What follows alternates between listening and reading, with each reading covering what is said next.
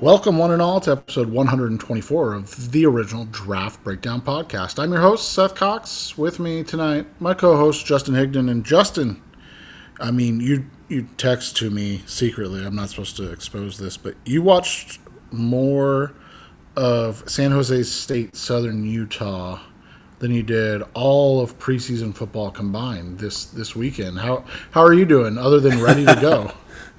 Yeah, I mean, I think that sums up what interests me. Um, I'm I'm such a draft junkie that I was watching as much week zero action as I could, and uh, I just don't really get too excited about preseason football after a lifetime spent as a Browns fan and seeing uh, preseason really not translate into anything meaningful during the regular season. So, um, yeah, we're good. We have week zero games are in the books.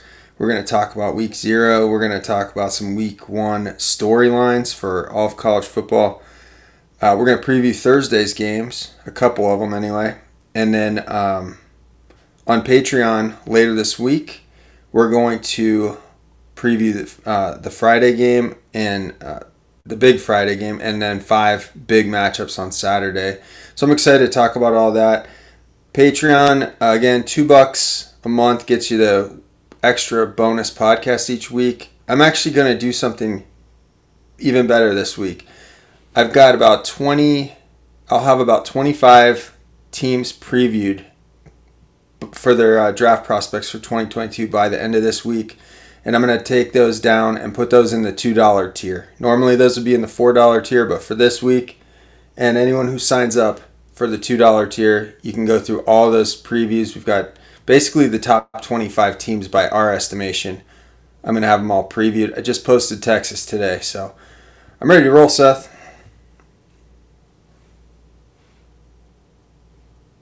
Yeah, in week zero this week, I mean, we had basically two outcomes. Uh, one, we saw guys that transferred or, you know, maybe in their second year after a transfer and showed up, and we had uh, Nebraska look like they are a, well an FCS team, and who knows what's going on there. But that's something we'll talk about shortly.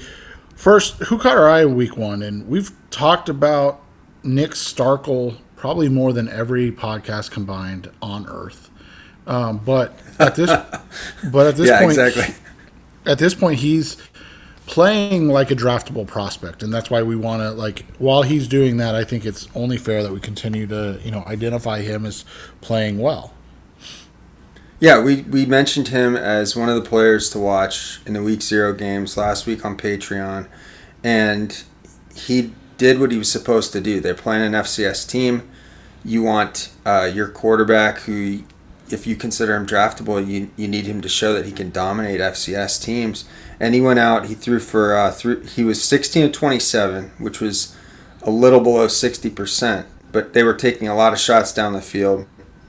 Um, he threw for 394 yards, four touchdowns, and a rushing touchdown. He had an ugly pick six that uh, takes him down a notch. But all in all, like Starkel played really well against Southern Utah, and he did look draftable to me he came out with a lot more velocity uh, and uh, zip on his passes than I really thought he would. So um, stock up for him. And I, I did uh, write about him a little bit on Patreon too when I wrote the box score scouting article for this week. So yeah, Starkel caught my eye. And then um, we'll go to the defensive side of the ball. The next guy that kind of caught my eye was a Nebraska edge player named Pheldarius Payne um, and I, I, wanted to mention, by the way, going back to Starkel, he did all that in only three quarters. He did not play at all in the fourth quarter. And along those lines, Payne, who, uh, as, as Seth mentioned, Nebraska played pretty poorly, but they started hot. They had an early 9 to 2 uh, lead, and Payne was part of that. He had two sacks in the first quarter against Illinois, and I think the second one took out Brandon Peters, the Illinois starting quarterback. And then they had to bring in their backup, Art Sitkowski. So Payne was was one that caught my eye. How about you, Seth? Yeah, I think one of the best players this weekend was a guy again that we've talked about quite a bit on this podcast. Not to toot our own horns or anything, but I mean they showed out in week one, so I think it's or week zero technically, and I think it's important to check them out. And that was Uh, Zach Charbonnet of, of UCLA, six carries, but that's all he needed. Six carries, 106 yards, three touchdowns versus Hawaii. Oh, by the way, he did that in the first half. Right. So, that was kind of the theme of the week. Like, the, some of these guys were putting out dominant performances, and they didn't get to play the whole game, or they did, did, did what they did early in the game. Yeah, and it's just interesting because Starkel's one thing. I mean, he failed pretty hard at at a couple, you know, big schools, and so it's not like he didn't get an uh, an opportunity. Charbonnet was a weird one because he's a guy that had played well at Michigan. Yeah, he, he was playing really well as a freshman, but then, um, you know, not... it, just, it just seemed like he and Jim Harbaugh could never get on the same page. It seems like that for a lot of Michigan guys. You see a lot of players go uh, on to have success lately. Uh, Donovan Peoples Jones looks like he's going to be legitimately the third receiver there in Cleveland, and that's only behind OBJ and and uh, Jarvis, Jarvis Landry. Landry. Yeah. And then you've got uh, Nico Collins flashing some talent there in Houston, and uh, Charbonnet goes and transfers, and has a a breakout first half. You know, that 47 yard touchdown he had, I think that was the second one of the game. He did break some pretty weak tackles, but still, to put up that kind of performance in the first half, it's encouraging for UCLA.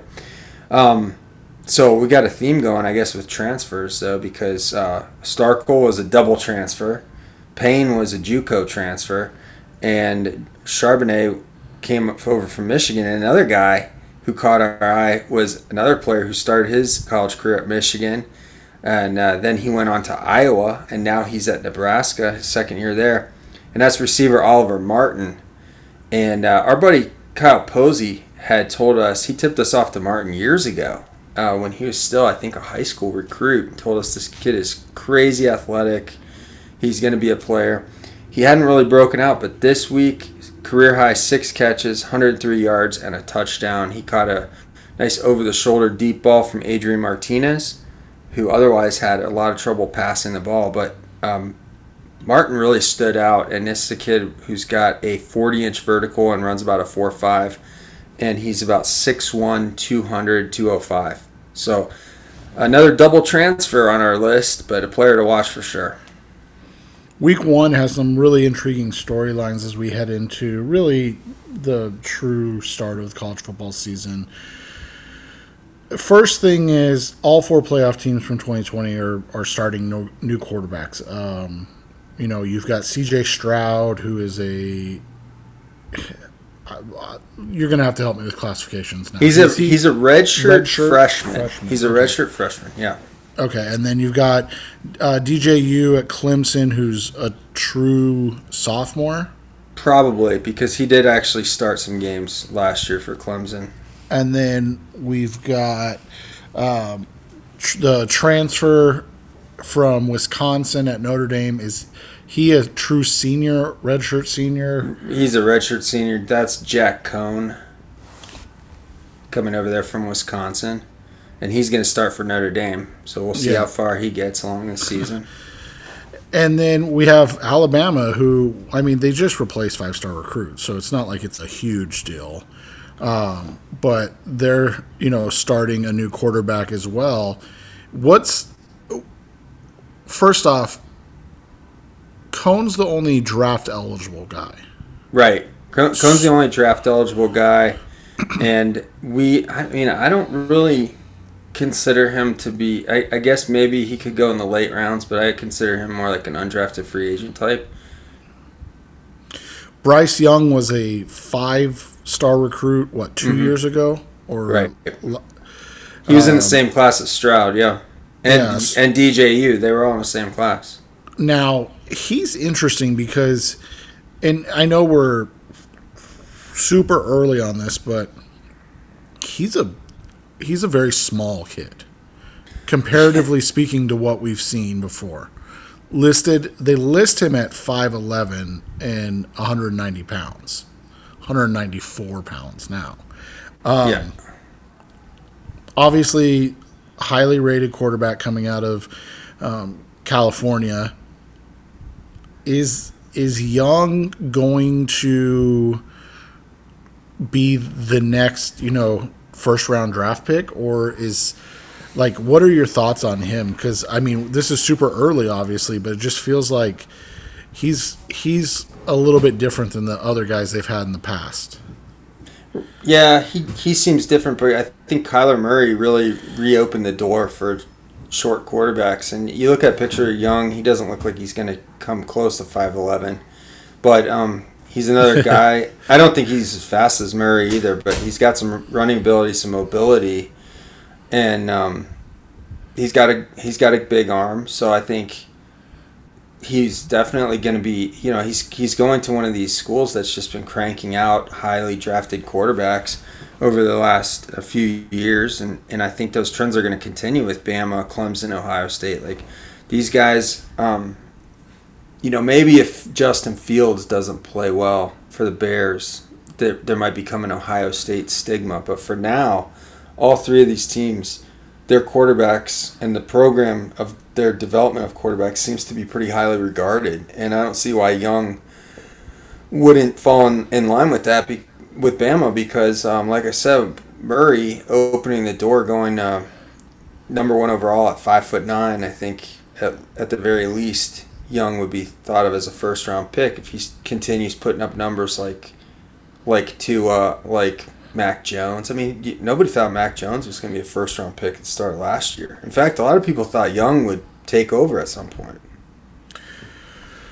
Then we have, you know, the kind of the two guys that are going to garner probably the most. I mean, Young's going to garner a ton of, of attention, but just like you said, it's it's the Bama thing just as much as Young.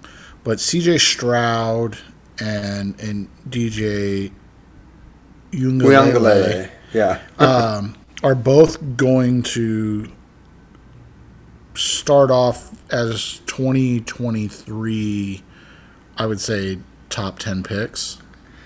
You know, um, I, t- I mentioned Stroud when we talked about him getting named the starter. I think he's going to be a, a Heisman candidate in that offense.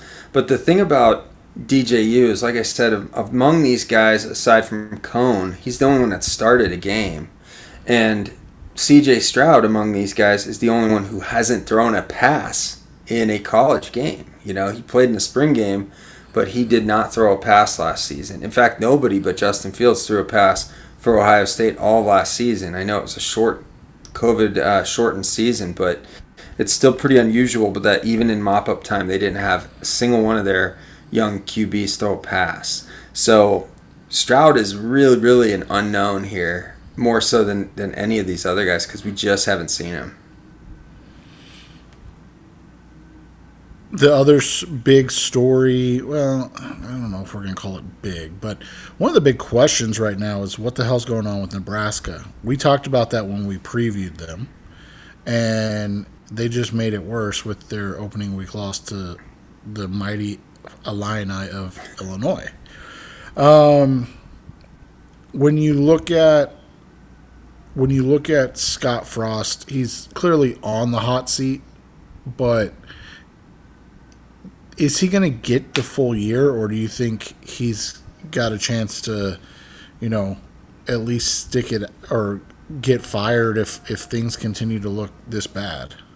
I I would have told you he'd get the whole year until after this weekend, but you know Bret Bielema comes back. He's coaching Illinois. He's had a lot of success in the Big Ten, and immediately Illinois, which has been an also ran for years, just um, mop, kind of mops the floor with Nebraska. They got out to a 30 to 9 lead.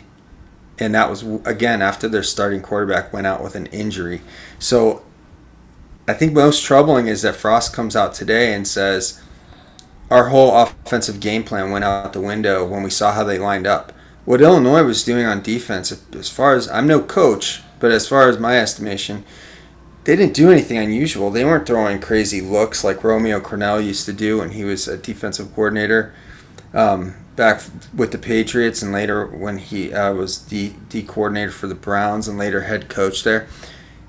We weren't seeing any crazy looks. We weren't seeing any crazy uh, Rex Ryan blitzes. Like I don't know what Scott Frost is talking about, and he's supposed to be the offensive coach. He's supposed to be an offensive minded coach you know, it's very troubling. Adrian Martinez was a highly touted recruit, and he came out. He was one of the better quarterbacks in the Big Ten when he was a freshman, and then he completely stagnated. He he was bounced around in and out of the lineup. This weekend, he he still looked like he hadn't gotten any better as a passer.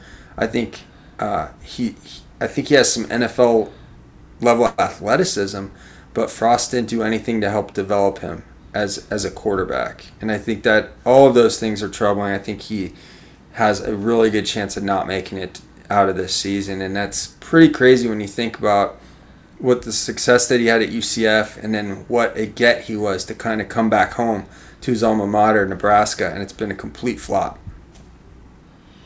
It's crazy to think that, and so I saw somebody tweet this, so I don't want to be the guy that like steals it, but I'm just going to agree with this take. It's crazy that um, that Martinez is the best quarterback they can get there, right?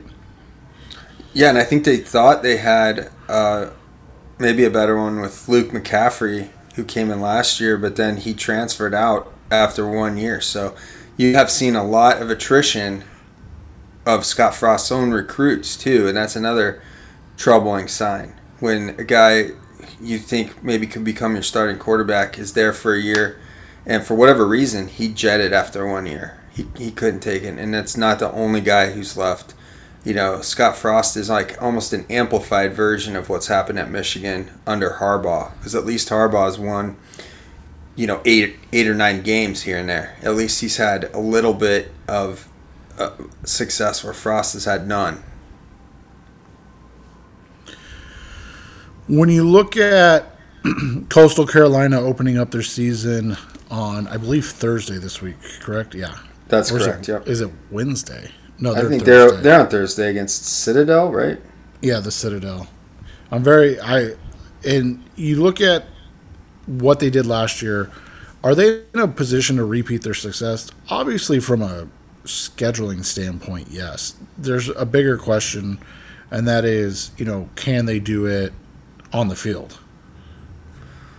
Well, they have a lot of key guys coming back. They did lose C.J. Marable, but they've got uh, Jaivon Heiligh and Isaiah Likely, their two top targets in the receiving game, coming back. They've got their quarterback coming back. Um, they have a running back who played behind Marable coming back, and according to PFF, they have like a top ten uh, college coach, right, or top twenty college coach. So, um, you know, looking at their off, looking at their out of conference schedule, and they're playing Citadel, the Citadel. They're playing Kansas, but that game's at home.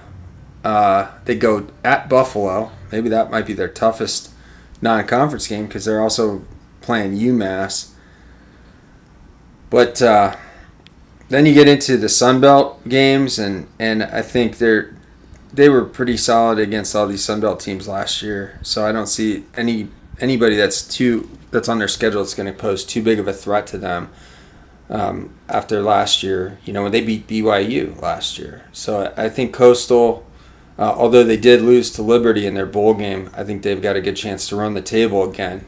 The question is going to be, does that matter? Do this? Do they have a prayer to get in the playoffs? And the answer to that, in my opinion, is no. One of the guys I'm excited to look at, and I can just tell you right now from what I'm looking at and you know players I'm watching early in the season, you're going to see a list that really heavily facilitates towards the Arizona Cardinals. So I apologize ahead of time, but that's the NFL team I follow. So I tend to follow or look for weaknesses at the prospect position um, that they need, and tight end's one of those positions. So this week, players to watch, you're going to hear a lot of tight end conversations for me, so I apologize ahead of time. But Isaiah Likely from Coastal Carolina is a player I'm, I'm interested to watch. Obviously, against Citadel, it's, you take everything kind of with a grain of salt, but he looked like a guy that can play at the next level last year. Uh, again, what they list him at, I six four in the two fifty range. We'll see if that's what he really is. I'm, you know, I'm never going to worry about that until we get to the combine. But he looks like he can move. He looks like he blocks well. Again, Citadel week one, but it's also on Thursday, so I'm excited to, you know, have an idea of what the tight end class looks like um, heading into this year. Yeah, it, it's shaping up. Uh, there are some good tight ends coming out, and likely is one of them. But to me, I think he's probably going to be closer to later stages of the draft, the day three area. But he is certainly an athletic guy and definitely one of their most dangerous playmakers, and looks like the type of player that could play for a bigger program. Um, but he he's there at Coastal, and he's going to be a key part of their offense. Uh, last question I have for uh, Week One storylines are is can Steve Sarkisian revive Texas? They've been trying this for years now.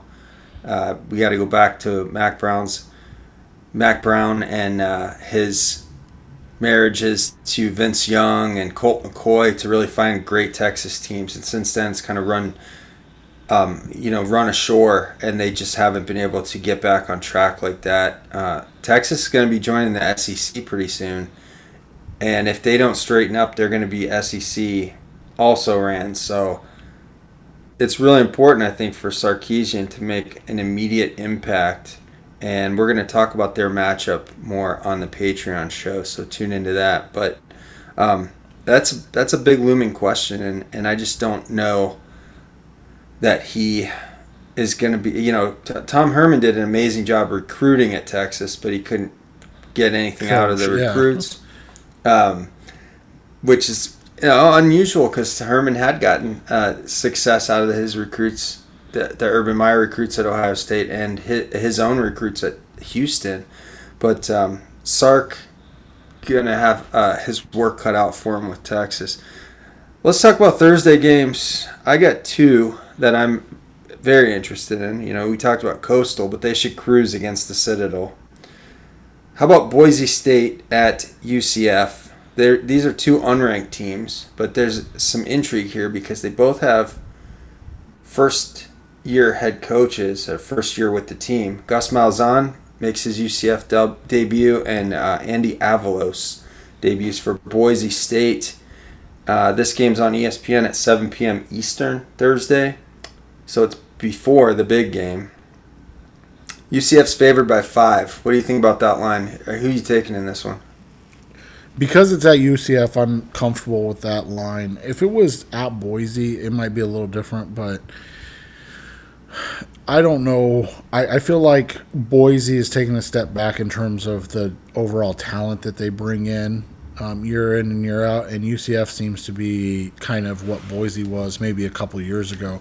They're not quite at the, you know, uh, Fiesta Bowl level Boise yet, but they're they're maybe you know pushing for one of those games. Yeah, I agree with you. You know, Dillon Gabriel was UCF's quarterback. He was fifth in the FBS in passing yards last year, and um, I think he's going to be a good fit with with Gus Malzahn year one. We saw things kind of crumble at Auburn under Malzahn, but it's a fresh start here. He's got a lot less pressure in this conference. And the other thing, Boise State lost both non-conference games last year. They did well when they got into the Mountain West schedule, but they didn't do well out of conference. So I'm taking UCF with the with the points. Um, UCF minus five as well. So the big game Thursday, of course, is the Ohio State Buckeyes, ranked number four in the early poll, and they're at Minnesota to face PJ Fleck and the Golden Gophers. That game's on Fox at 8 p.m. Buckeyes are favored by 14. Now, we talked about Stroud. There's also a question around who is going to be Ohio State's top running back. Master Teague looked like the incumbent. Like he, he split time last year with Trey Sermon. Looked like it was going to be his job for a year. But it seems like Miyan Williams, a sophomore from Cincinnati, might be overtaking Master T, and I think they're both just placeholders until freshman TreVeyon Henderson is ready to go and eventually takes that job and runs. But there's going to be a little bit of a feeling out period against some veteran players for, for Minnesota. So I'm not sure. What do you think about this game? Yeah, I feel like this is another kind of easy call. Um, 14's oh, really? a lot. Okay. 14, 14's a lot at you know, as the home team. They're on the road at night. That's what that's what I mean. Yeah. For Minnesota being the home team, giving up 14's a lot, but Right. I, f- I feel like you're going to see Ohio State come out early and really set a tone and really kind of set the stage for what they expect to be a dominant year overall. And I guess I was kind of playing coy because I think Ohio State covers as well. Um, you've got some veteran talent on Minnesota, or I guess say some veteran players at least. Uh, quarterback Tanner Morgan is a fifth year quarterback, and Mohamed Ibrahim is veteran running back there. Chris Autman-Bell is their leading receiver from last year, who's returning. So you've got some some skill guys there, but I don't think they're enough to keep up with Ohio State. And I think Ohio State just has a major speed advantage. We saw Fleck challenge an Urban Meyer coached Buckeye team when he was coaching at Western Michigan. In fact, I think you and I were watching that together at the time, and it was a little closer than it should have been because Western Michigan had a pair of very fast receivers that burned Ohio State's secondary. I don't see Minnesota with any kind of speed on offense that's going to really challenge Ohio State, and I think Ohio State's going to kind of run away from them early. I you, are there any other games on uh, Thursday that you are interested in? You know, we're going to talk about the, the Friday games, and uh, the Friday big game on Friday, and then uh, some Saturday games. I should mention that Utah, ranked 24th, is playing, but they're they're playing against Weber State. Um, you know, the first game of the week that kicks off is actually Wednesday. UAB's playing Jacksonville State, so you got another FBS versus FCS matchup. Uh, the first game on Thursday is Temple at Rutgers. I don't think anybody's too crazy about that. So I think we're previewing the right games. Maybe Bowling Green at Tennessee because Tennessee's got Joe Just to see now, what- Josh Heupel Yeah, now. Josh Heupel, just to see And- what Tennessee actually has. Yeah, and and they just named a starting quarterback today, and that's uh, another Michigan transfer, Joe Milton. So um, you got Arizona State's also playing on on Thursday night. That'll be a a game people watch because it'll be the last game on if you get Pac-12 network. and, and but they're playing mentioned- Southern Utah, who we just Yeah. saw this last weekend. Exactly. So it's not going to be an interesting game. And if it is, then Herm Edwards has got more trouble than just his uh, COVID recruiting scandal. So Yeah, you know if if um if Nick Starkel can can tear up Southern Utah, you'd like to think Jayden Daniels for ASU can do the same or better. Um, maybe uh, UNLV is intriguing because they have another double transfer. Tate Martell is the former Ohio State quarterback, the former he should Miami just quarterback. he, he should have just stayed at home from the beginning. yeah, and he's now at uh, UNLV, so I think he's now in his fifth season. So um, that's that's about it for the Thursday game. You got we gave you the two games that you really want to watch, and uh, the rest of them, you know, if you're a diehard, you might tune into some of these other ones. But uh, those are the two that I'm going to be focusing on. Let's check in on uh, this week's hot take before we get out of here. All right, so we know that Travis Etienne came out of the preseason with uh, the dreaded Lisfranc foot injury, and even though there was some hope that he might be able to suit up at some point this season, the Jaguars immediately put him on injured reserve once the diagnosis was confirmed. But that uh, that's it's terrible. It's awful to knock uh, for a young guy to get knocked out of the season, his rookie season, with a, a rough injury. But that never stops running backs don't matter Twitter from jumping in and piling on. They will never relent. And I'm gonna this guy, Sports Talk ATL Jake, who had the at can't guard Jake, and I think he's protected his account since then. Probably a good idea after this take. Hope Etienne makes a full recovery, but yeah, maybe don't take a running back in the first round after a 1 in 15 season. Just a thought. Um, keep that thought to yourself after the injury, man. It's just, it's tacky. Uh, you could say that it was a bad pick for them to take a running back, but the thing was, I think Urban Meyer had a role in mind, a specific role in mind for Etienne, and I think he was going to be a pretty big part of their offense. So you can say that the position doesn't matter, that drafting a running back's a bad idea. They had an earlier first round pick that they used on the number one quarterback in the whole draft. So I think you can argue whether it's a good pick or not, but the time for arguing about whether it was a good pick or not was back in April. And it's certainly not the moment that a young guy loses his uh, livelihood for the season. I mean, he's still going to get paid, but you never know how a guy's going to come back from an injury, especially a guy whose game is based on speed and quickness. So, it, you know, the running backs don't matter thing is just, first of all, it's so tired at this point. And second of all, it, you don't have to keep repeating it. We understand that a lot of people think that way.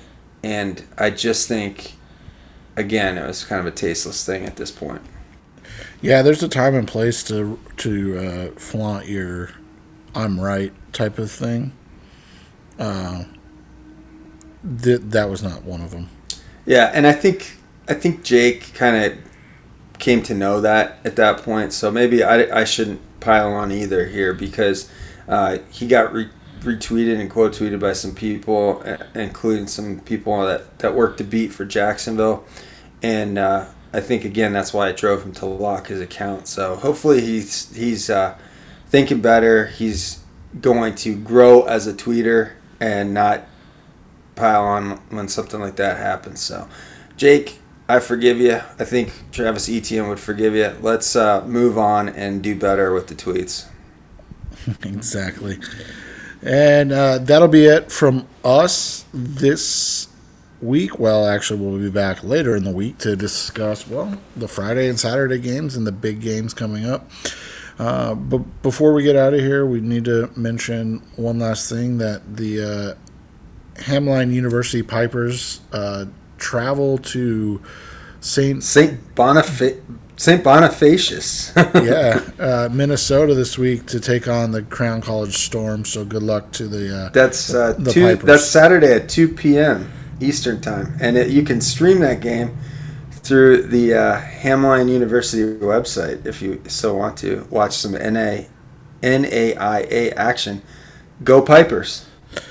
And that'll be it from us. Appreciate you guys listening as always. We'll be back later this week. If you want to catch all our shows, uh, sign up for our Patreon. Two dollars a month gets you all the bonus episodes. Four dollars a month gets you the written content as well.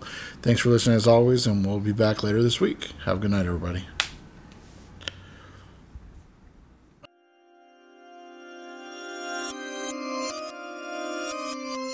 We need to do an outro at some point. That just something kind of what I hear in other shows is where they're like, uh, you know, uh, subscribe and give us a five star review.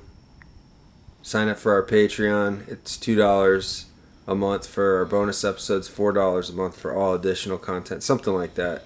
Yeah, we should work on something like that. That could be it right a, there. A read, yeah. That's it. exactly.